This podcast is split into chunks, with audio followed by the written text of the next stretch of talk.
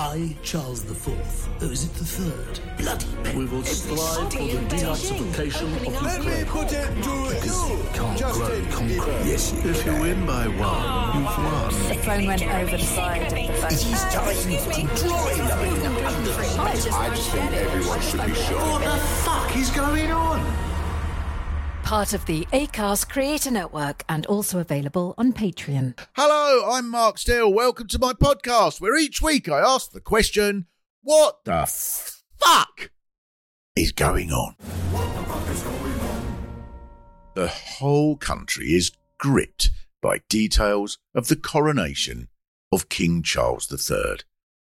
Every day there's new information to excite us, such as Andrew told he has to sit under the table in an Amazon delivery box, or Tyson Fury said to be seething as he's not allowed to bring his pair of untrained Dobermans into Westminster Abbey. But the finest part of this entirely rational event has now been revealed. Apparently, the cross of Wales to be brought into the Abbey will include two splinters from the actual crucifix that Jesus was nailed to. Yes, the actual fucking crucifix. Now, if you were skeptical, you might wonder how anybody knows whether the splinters can be matched with such certainty to the actual crucifix on which Jesus Christ, the Lord our Saviour, was crucified.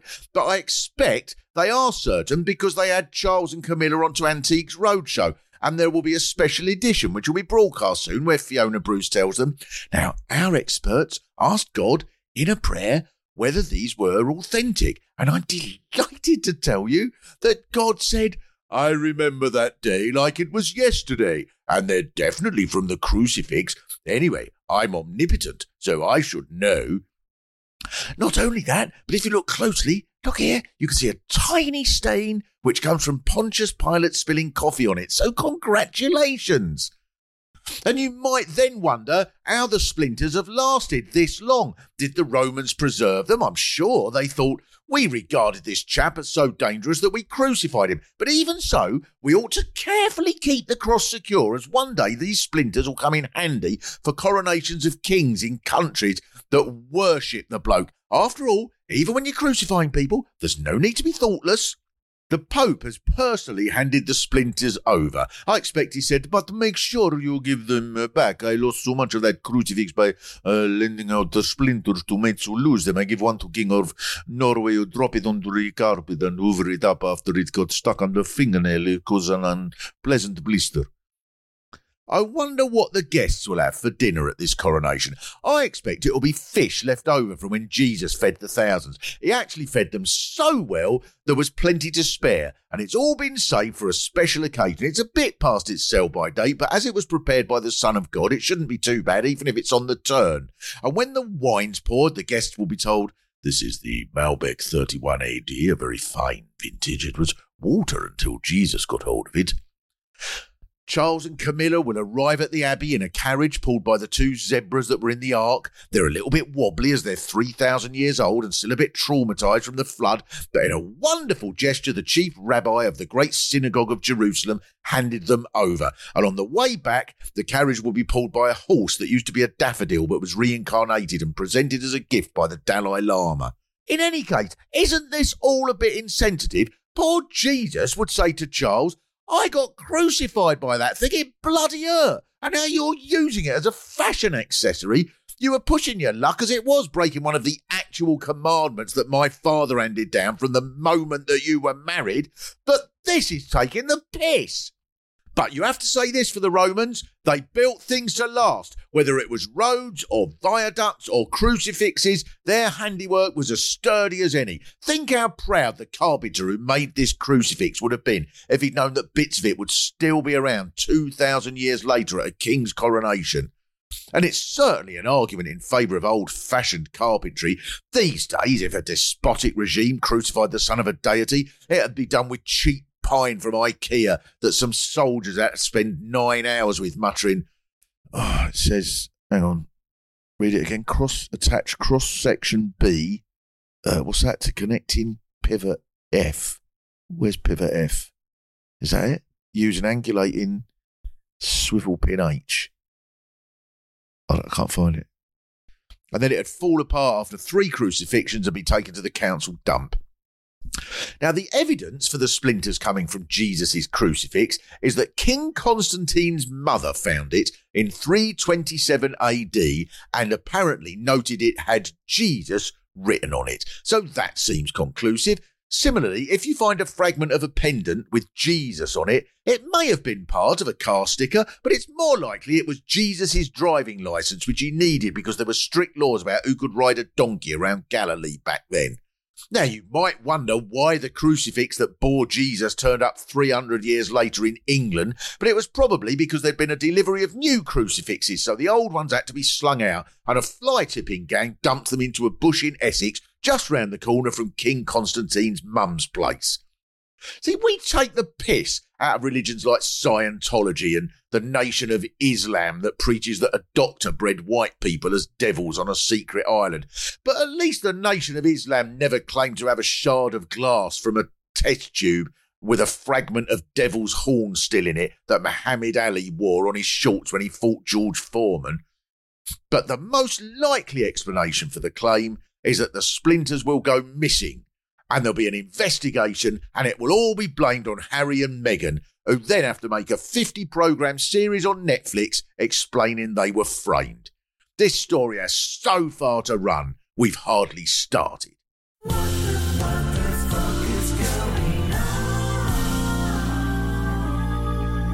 Last week, the Grand National took place at Aintree, which upset a number of people who protested against it for all sorts of reasons. Now, I'm not an expert on complaints about the Grand National, but luckily we have with us somebody who is. George Galloway. Let me put it to you, Grand National. Your equine tomfoolery masquerading as sporting extravaganza fools nobody and has once again been laid bare as an iniquitous jamboree of bestial malfeasance fulfilling the avaricious insatiability of the collective banditry that comprises the betting industry.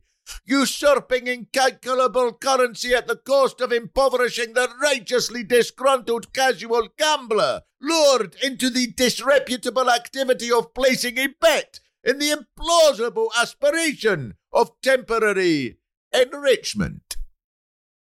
To give one example, the creature entitled as Velvet Elvis was disinclined to elevate itself across Becher's Brook, opting instead to stand still before the fence like a refusenik conscript soldier of the Russian army in the field of battle in 1917, and as a consequence was eliminated from the contest Thus was my own bet discontinued, causing me to lose the fifty pence each way that I had placed upon its final position, rendering my financial investment irredeemable, to be cast instead unto the vast and rapacious coffers of the capitalist leeches of William Hill.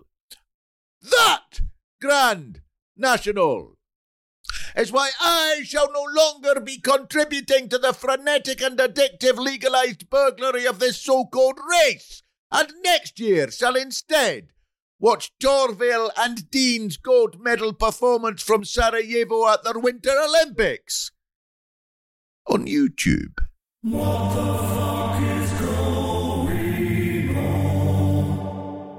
Now, anyone who has even dreamt of wondering one day if they might pursue what the fuck is going on knows that they need expert advice. And this week, I am very pleased to say, Cally Beaton is with us to explain what the fuck is going on. Callie, what the fuck is going on? Right. So, in particular, so uh, where are you at the moment? I'm in Kentish Town. Right. In my kitchen, which you've already commented before we started recording, looks very beautiful. And I It explained looks- that's because I'm a single empty nester and I have nothing to do apart from make this kitchen look beautiful.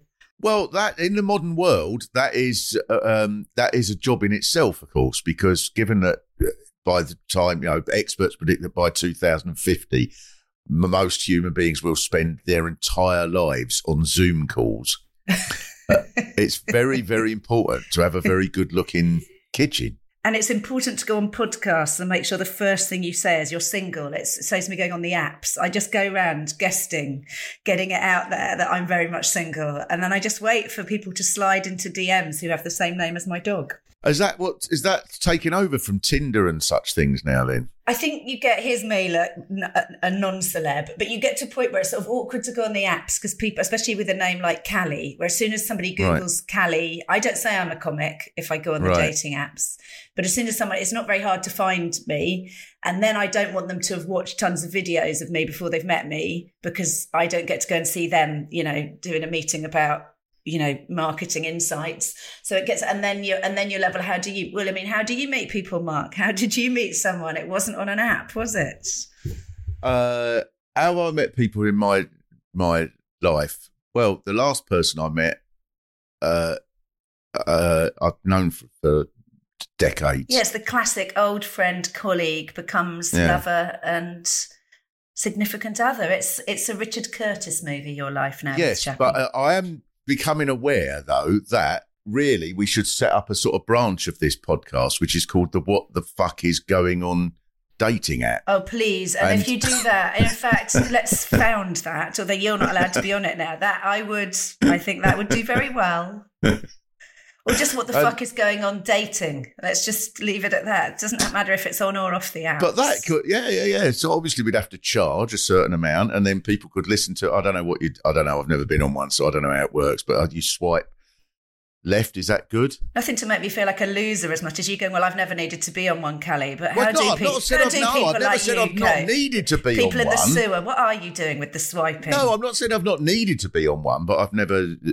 i've never chosen to be on one was it the technology that put you off? Because I don't completely. I, I wouldn't yeah. have a fucking clue. I'd yeah. end up going out with the Archbishop of Canterbury yeah. by mistake. And there's another podcast. Go, oh no! I meant to swipe the other way for you, Your Holiness. I, oh God! Anyway, then I'd be on a podcast talking about ridiculous dates well, he bloody anyway. Of course, he then he, he was half an hour off. late because he fucking yeah, he was in the bloody pulpit and that needed cleaning and okay, and then you know, there was some shitty little cafe in the vestry, you know, that was. A, I ah. actually think if stand up doesn't work out for me, because I'm all about, you know, as you know, I've got a few more career reinventions in me yet. And I think a service to help men market themselves on apps and indeed just on social media because the cluelessness you go through and the bit people don't think of is the first thing you need to do is search for people like yourself. So put in, I want to meet a woman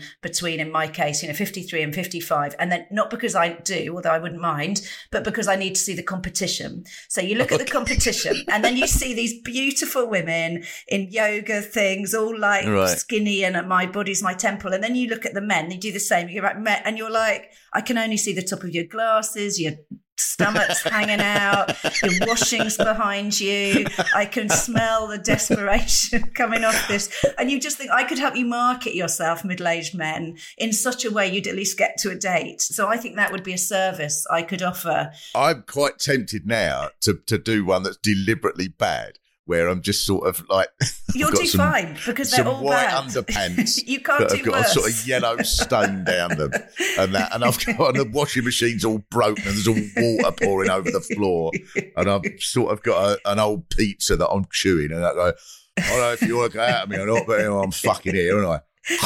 and make sure lots of typos, very lazy bio, lots of typos. Don't want women with any emotional baggage. Stop crying, oh, yeah, love. Yeah, yeah, yeah. Yeah, that's that's anyway. The... anyway, panic, he's gone. And then yeah, I just.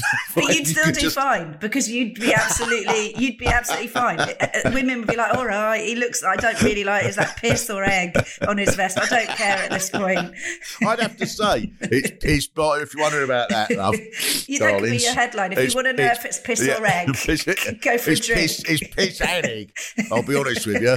I had an egg. It was a bit runnier than I thought. Anyway, I never got a chance to go to the cars and I pissed the egg out. Is it normally this erudite when you have people people listen to this, right? I think people tune into this, go, "Oh yes, it's a it's a wonderful satirical co- podcast about what's going on." I expect we'll find out about whether the Bank of England is likely to raise interest rates over the next month, and then they'll be driving along. They won't even be able to change it because that means they'll have to break the law.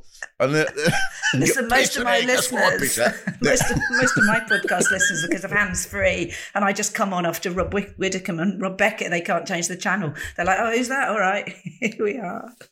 What is uh, right? This is how little I know about it.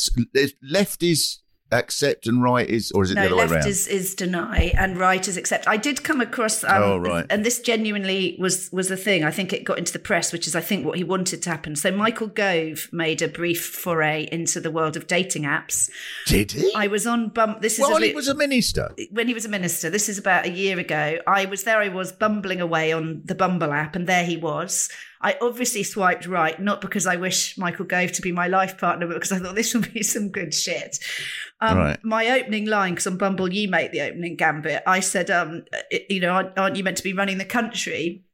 He then uh, got sent one back saying, "What is it you think I should be doing next?" And I said, "Well, this is why we're in the shit. If you're asking people like me on a dating app." Um, and then I uh, and then and then I said something about I don't know cheese and wine or something. Anyway, the sad thing was I I think I played I showed my hand too quickly, and he got wind of the fact I wasn't a prospect because I would have loved to get as far as actually meeting him for a date. Yeah. And anyway, my my mate Louise also matched with him. And I said, please, please get as far as he really took a shine to her. And she's quite a successful sort of businesswoman. I said, he'll love you, but she wouldn't, she wouldn't string him along for a date. But the Spectator um, podcast were quite keen to get me on to, to talking about him having been on it. But yeah, so he really was on it. But it was, and, and there was his pictures. There was a picture of him, uh, um, wherever, you know, wherever it was, some horrible sort of boys club thing. Rees-Mogg was in it, a whole load of, so he had these pictures on his thing that were I, I don't suppose were ideal to have in the public domain. But he also, um, I think it was at the time when the rumours about him being gay were going Yeah, round. yeah, so he yeah, was damn keen to get onto the apps Oh, and then leak it that was. he was out there looking for a woman. I imagine. No, that's what that. So there you was. go. Yeah, I could have been 'Cause with I was Michael thinking that because I would think, isn't there a specialist? I know there's a there's a specialist sort of celebrity There's a one, isn't celebrity there, one, that you have to be invited onto or something by you know Jennifer Lawrence or something. which is But also it- shit. Is it? Mm, also Right, shit. I, okay, I don't. Yeah, but I would wonder whether there's a special cabinet minister one, and uh, so and Michael Gove, and that's how I ended up going out with Jacob Rees-Mogg, and uh, That's what we but saw. also, I wonder whether this is this is how this must explain a few things, okay? Because it's quite possible that Liz Truss was on a dating app, really took a shine from Terry, a van driver from Southend, who who went, "I'll tell you what I'd do, love." Because she probably had the same conversation. What should I do next? I'll tell you what I'd do. I'd uh, fucking uh, spend all the money. Don't don't bother collecting taxes. Nothing like that. Start selling pork somewhere. I've got some pork out of the van here. You can have that for. It's going a bit off, love, but you know it's all right. It's supposed to sell by date. Be all right for another three or four days. And uh, she thought, yeah, do that. And that's why we're bankrupt. And Terry's going, fuck, I can't help feeling fucking guilty.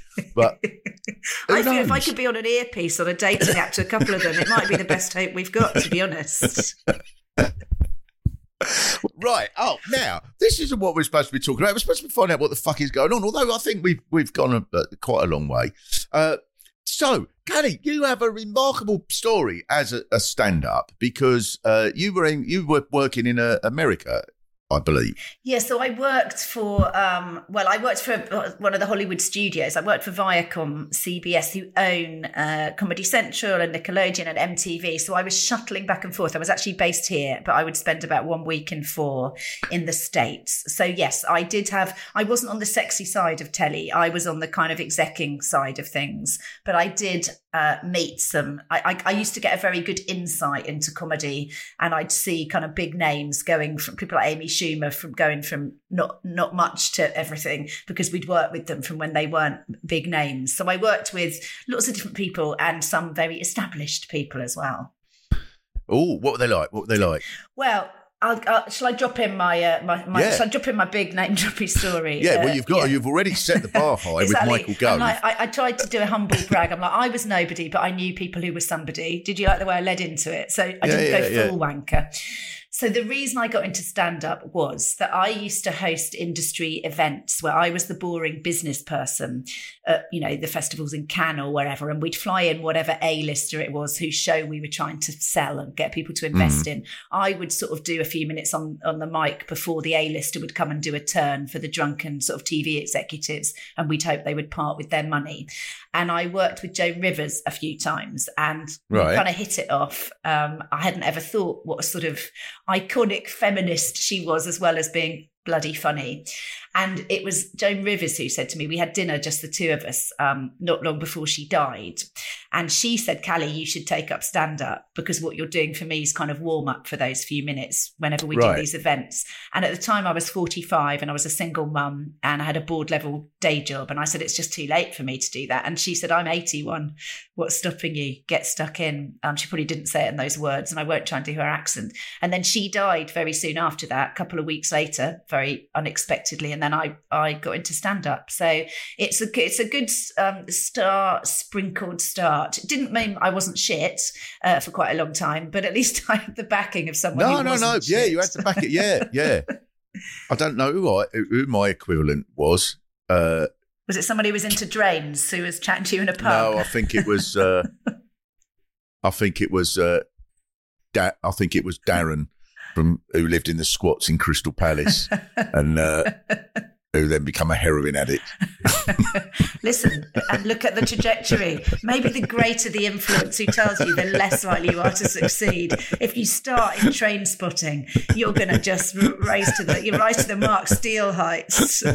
My best Yeah. bit of stand up was that opening conversation. Ever since then, I'm just pedaling to keep up.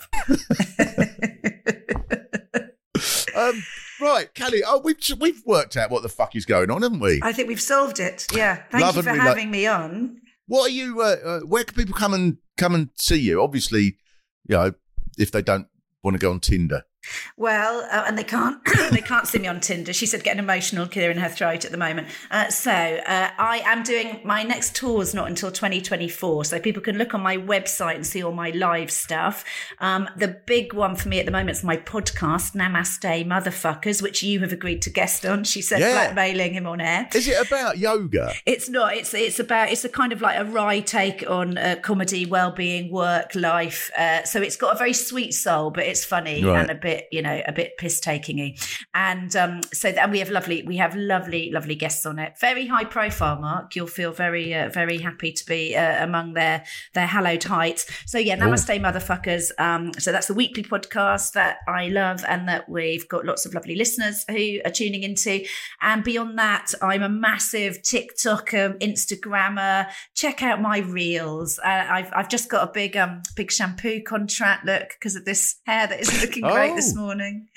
So when I yeah, say big does. I shampoo can, I can affirm to listeners that it, it does look remarkably. you're thinking I've just ordered 20 bottles of some shit on Amazon. You're like, I don't care. No, no, I wasn't thinking that at all. I was thinking I expect she uh, she's got a contract with a shampoo company. There you go. But yes, so I do. So I do lots of um. So yeah, so you can check out my reels on any platform you want. I'm a shameless, shameless reeler. Marvelous. Thank you so much, Cally, and please come back again if we ever forget what the fuck is going on.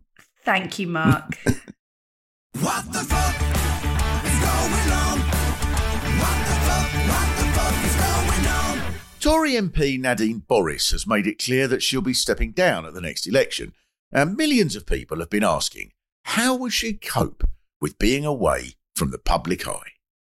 Nadine, how does it feel being out of the limelight? out of the limelight. Are you fucking joking? I've got a show on Talk TV and that gets over 60 million viewers because that's how many people there are in Britain and everyone I know watches it. Your first show was watched by 8,000 people. Well, that's 16,000 for a start because they've all got two eyes, which is one more than you'll have once my mate Jimmy the Claus had a word with you, you shithouse. Anyway, I'll tell you who is out of the limelight. You are, because you never go out. You just stay indoors watching repeats of Carol Vorderman on Countdown because she's a liberal these days and you fancy her. I'll have two from the bottom, Carol. Oh, yeah.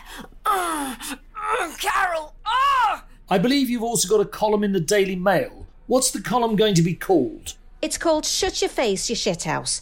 Here's this week's Keir Starmer, Shut Your Face, You Shithouse. Gary Lineker, shut your face, you shithouse. Rishi Sunak, shut your face, you short ass little shithouse. What the fuck is going on?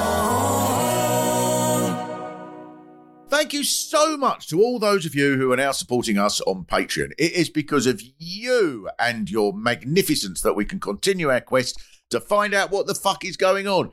If you would like to join these wonderful, virtuous, radiant people for as little as £2 a month, follow the link on our Twitter page or go to www.patreon.com. www.patreon.com and type in what the F is going on or to really be in the advanced league of people knowing what the F is going on. For £4 a month, you'll get a longer ad free version of the episode with extended interviews, bonus sketches. This week, for example, there's Lieutenant Colonel Sir Ambrose Chisler's dodecahedron with a remarkable memory of the last coronation. Also, you will get the episodes on Friday nights, unlike everybody else who has to wait until Saturday morning, sitting in the garden, freezing, unsure of which way to turn, maybe looking at films that they don't want to watch in the middle of the night so that it in an attempt to make the night go quicker. So go to www.patreon.com and type in what the F is going on to join the WTF community. It is the time of the week when you should settle down with a bugler to herald, is that the right verb? The announcements, the grand announcements that I wish that they were more grand this week. I wish I could say the first announcement is that we are we've been uh, we've been bought out by a, a major corporation and we're now going to be moving out of town to a huge 70,000 seat stadium for the podcast. Uh, it's obviously going to take you an hour and a half to, to get there on the train every week, but there will, be, and most of the new stadium will be for hospitality, but uh, it's nothing much like that. I, I, can announce that I've got various shows on my tour, and uh, I shall say the same ones I said last week. You probably won't take any notice. Uh, there's um, the Theatre Royal at Brighton on the June on June the third, and the Fairfield Halls in Croydon. If you're from outside Croydon, you can come for the day to look at the beautiful hanging gardens of Thornton Heath. And there's some wonderful, wonderful stately homes right across New Addington, uh, and then come to the show in, in the evening. And Newcastle on the day before the coronation, whatever that is, May the 5th or something like that. That's massive, that place. We're not going to sell that out. It's about 800 million seats. Even if everyone in the world came, they'd still go, oh, yeah, this, we, we never got to open up the top bit. Uh, so uh, uh there's, those. Oh, and I'm doing one in Lancaster. That's not in the brochure. That was just put in like it's on the 17th, 17th of June, Lancaster. Um, yeah, uh, uh, else mentioned elsewhere in this podcast, I believe. Also, we have lots of questions from the Patreon subscribers and from Twitter.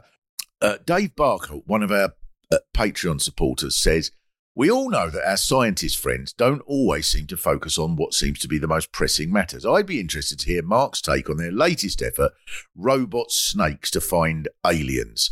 I don't know what this story is. If they have said that they are training snakes or that they have designed robot snakes to find aliens, that would be about 80,000% more rational than the people who are saying that the King of England will be crowned while wearing splinters from the cross of Jesus. I would say, uh, if I was in the class where both of those things would come up, I'd say, okay, let's just, I can see a problem with robot snakes to find aliens, but you are definitely the most grounded person in the class today compared to these people who have clearly been on bloody previously hitherto un- uh, uh, undiscoverable mushrooms. Uh, yeah, I can see that. Robot snakes.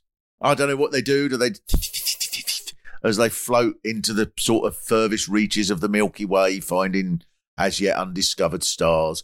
And uh, and then an alien will go, "Ooh, uh, what if they eat robot snakes? They are in five million years' time when the robot snakes goes out to the other end of the galaxy, and they, oh blimey, I've found an alien, and but unluckily, it's an, the one food for this particular alien is robot snakes.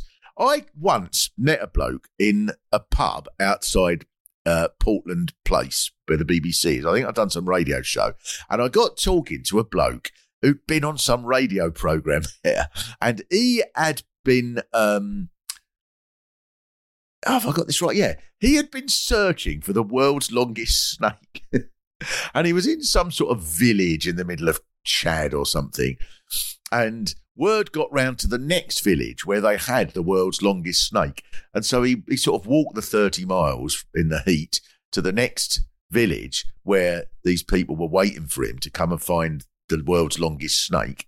And they chopped it up. They just thought he wanted to eat it. They must have thought this bloke's really hungry. He wants to, you know, he's not going to, he's starving because they ate, you know, they ate the snakes in this village. And normally, you know, a little snake will do, probably, as long as you have, you know, little and often, three a day. I don't know, plenty of protein. I never thought this bloke wants he must be absolutely famished. So they just cooked it. I don't know if it's true. That's what the bloke in the pub told me. And, you know, most things that are true. If it isn't true, it's nowhere near as untrue as the splinters from the cross of Jesus being used for the bloody coronation. Right. Chris Bartley, one of our Patreon supporters, says, I'm glad you liked Abergavenny. Unfortunately, it was sold out, so I couldn't make it. I'm sorry, Chris Bartley, about that. Uh, hopefully, next time they make the they they get planning permission to add an extra seat. I hope you didn't make the mistake, he says, that Tim Vine made when he referred to being in Aberystwyth. Well, I yeah, no, I didn't make uh, I didn't make that mistake. It might have been a pun that Tim was working on, I guess. Um, but you know, Abergavenny, Aberystwyth. If you're from England, it all the thing is, it all seems very much the same because we're so daft. We haven't got a clue about Wales. We get across Severn Bridge, and you think, oh, we need. I might, I might get out and walk the rest of the way. It can't be far now to Milford Haven, and it's ninety five thousand miles. It's actually bigger than the universe, Wales. And uh, at, the, at one end of it is where the aliens live. But uh, if only we had a robot snake that could discover them.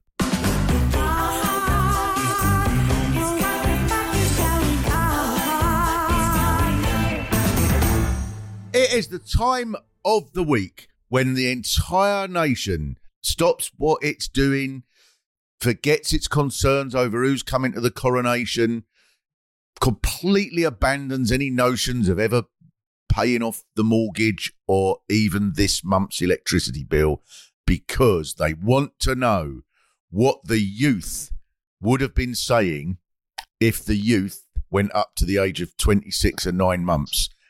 Elliot Steel, Hello.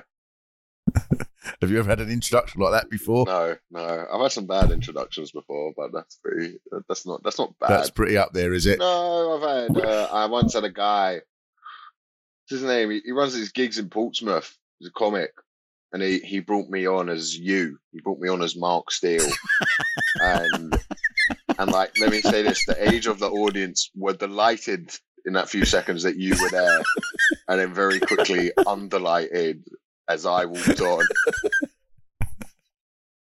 Oh no, I'm sorry So, about yeah, that. that well, was an uphill battle in that set. And then he gave me notes about my gig. He was like, "Well, you know, I think you need to." And I'm like, "Listen here, you cunt!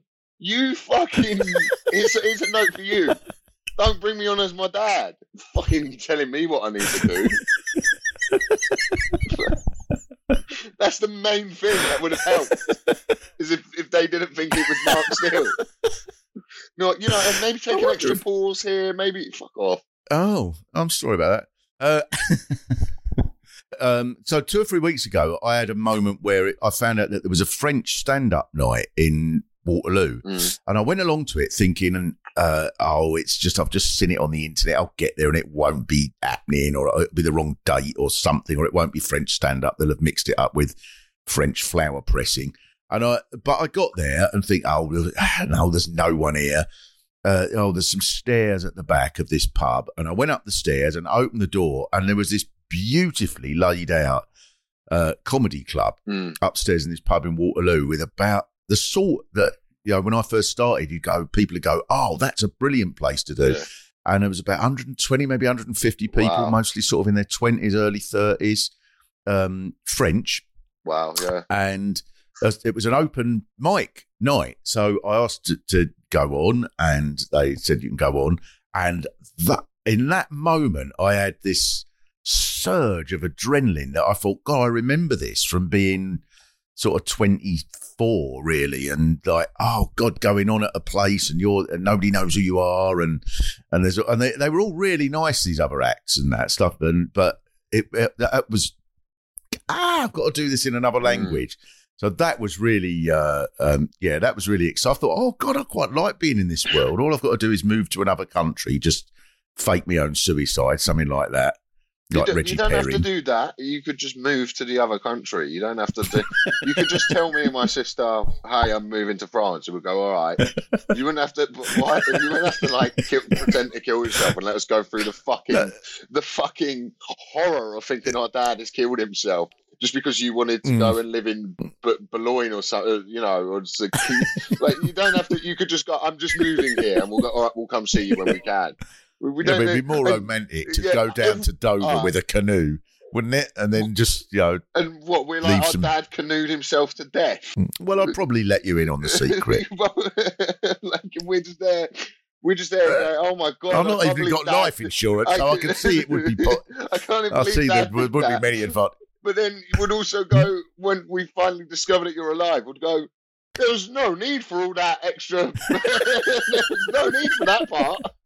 you could have just Yeah. told us. Well, well, you know, in my in my late forties, I discovered that I had this very, very strange connection because my natural father was part of the Clermont Club, uh, in the, the the sort of piratical entrepreneurial people who played backgammon in the Britain's first legal gambling club, uh, and he played backgammon and was part of the Clermont set along with um, Aspinall who set up the club and Tiny Rowlands and James Goldsmith and Lord Lucan. Mm. So I have this sort of strange connection with Lord Lucan. So I think there'd be something quite romantic if I just disappeared off the Mm. coast and nobody f- knew where I was. And then there were just rumours. I've seen someone doing stand up at an open Yeah. mic night in, in Yeah. Bordeaux. Yeah. no, that won't be him. Yeah. is there uh, is there um I was uh, watching a show on Unsolved Mysteries one time about this uh, dad who committed familicide and then in France Right. and then made it look like Right. he he'd taken himself off and killed himself, but he hadn't. They're like he definitely hasn't. We think he like got on like a freight in like a crate and hid to South America. We're trying to track him down. Uh, have you ever like how close have you ever been to familicide? Like when you become a parent, do you kind of get it a bit more? Do you like? Do you go? What, li- killing your family? yeah, do, but does something happen? Because I think that's horrible. But is there ever a point as a parent where you're like, I get it. Like I, I don't agree with it, but I get it. No. Okay, right. That's interesting because I, I, What sort of oh, I question know, is that? but all right, How all right, co- just- I was reading about this guy in Germany in 1931 who joined the stormtroopers, how close have you Hmm. been to being a stormtrooper? Oh, no. no. let me use it. Let me use an analogy. Right. So, like, we all agree drunk driving is bad, and it's terrible. Yes. But Yes. after you've had a few drinks and you want to get your car home, you see why people do it. Do you see what Oh, I'm yeah, yeah, saying? yeah. Like, Okay, I can right, s- yes, I you see why so- people so do it, and you think- you go. I understand yeah. how this happens. I I am Yes. aware that this happens, and that's like let's call that level one. Right. That, that that's like a that's like out of ten. That's like a two or a three. It's bad, and it causes some Yeah. horrific things. But you, it's. It, I, I guarantee a lot of the listeners would be being hypocritical if they said they'd never done it. Or, or Well, some might be. Yeah, yeah, yeah. But I do, I do agree with But- you that if you just say someone who does that is evil, then the, you're not understanding why people do it because So on- it's it, the consequences can be evil, but yeah, Yeah. but uh, yeah, the Yeah. act itself comes out of a uh, yeah. And then Yeah, and then a- a a- certain- and then like a ten is a, a ten is familicide. Like a ten is like, but you still you still like kind of go. I see how it. I I now absolutely awful, but I I I I can get. I I I know the steps to get in there. No, Oh, okay, no, right, I never. It never Right. occurred to me to murder everybody in the family and then climb in a box and get myself posted to South America.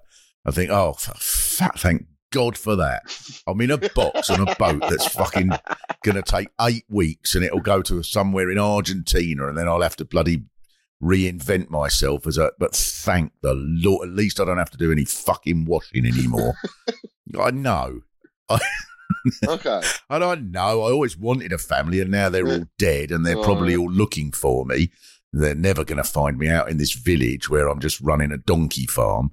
But, but, at least I'll never have to change another nappy. No, I, I again, and I'm not advocating for it. I cannot stress that enough. I don't want people thinking that I'm saying this is a good thing. What I'm, I, but but what I'm saying is, is like, isn't it funny in life how you can see the steps to ending up? So like nuclear war, like nuclear war, we we're not anywhere near, but you can see how shit can quickly end up there. You can go like, oh, Yes, I can Yeah, see yeah, that. right, so yes, and you when you do- sort of hear the, yeah, yeah, yeah. So when you hear the sort of number of of people in sort of senior positions now who argue quite seriously that it would be possible to win a nuclear war and that a nuclear war wouldn't necessarily result in the sort of an uh, the uh, global apocalyptic annihilation that we previously thought was possible. You could see, yeah. I mean, nobody, I can't imagine many people in the world would have embarked on the First World War, and many of the governments would have embarked on the First World War if they would have known, if they'd have known it was going to, but they all thought it was going to be over by Christmas and so on. So I can see that, yes. So, like, you but just then that's see the different because that's, it's sort of unraveling. The, the thing okay, you're talking about would be, can unravel a little bit. It can. I could imagine it, could- probably who- does, Who, yes. the, who, the, who the fucks put the off milk back in the fridge? and then it just from there, you're burning the house down. Like, it, it, it, it, you know, it unravels. That's how it starts, I'm yeah. just, I'm just saying. I'm oh, sure lovely. I've, oh, I'm absolutely exhausted. I'm just going to have a cup of it. Oh, God, that's off. There's lumps. Fuck. By Yeah. the time the night's out, it's petrol in the bed. Okay, right. Now, now here's the thing, right? This might be slightly different, but Robin Ince argues in uh, a book that, I know, it's obviously he's quoting other psychologists, scientists, or whatever, to do with the brain. That you know that feeling you have when you're on a high building and you think I could jump off, or you know maybe you're holding a baby and then you might sort of have that thought, I could, what I could just throw this baby in the road. intrusive fruit. Now- thoughts, yeah. It's how you react right, intrusive thoughts. Yes, and so uh, psychologists will say. Uh, so Robin argues, and who am I to argue with him that that uh, that's healthy Mm. because it's your your brain seeing the possibility of that in order to reject it. Mm. You know, so that's quite a healthy thing. So I can see how sort of oh the milk's off. I'm going to get um, uh, you know, I've got and luckily I've got a hand grenade in my bag. I might just throw that through the letterbox as I'm leaving. right, that thought. that might just be. Oh no, it won't go through the letterbox. and then, and then the you later, kids. And then just like really fucking. Now the fucking porch is destroyed. Now you're even worse. That's going to cost about five grand to fix that. Yeah, that, um, uh, yeah. So that's, but I don't. You know, I do have, I do have those sorts, but I don't think I've ever. Th- not because the milk's off. No, but ever, I don't know. Things like that don't bother me really. It's more call centres, not Okay, not right. uh, But that's putting me through. So, like- then I think I could absolutely burn that down the call centre. Absolutely. So let's let's say And actually, in fact, I think that would be a positive thing. So I think there's an absolute route.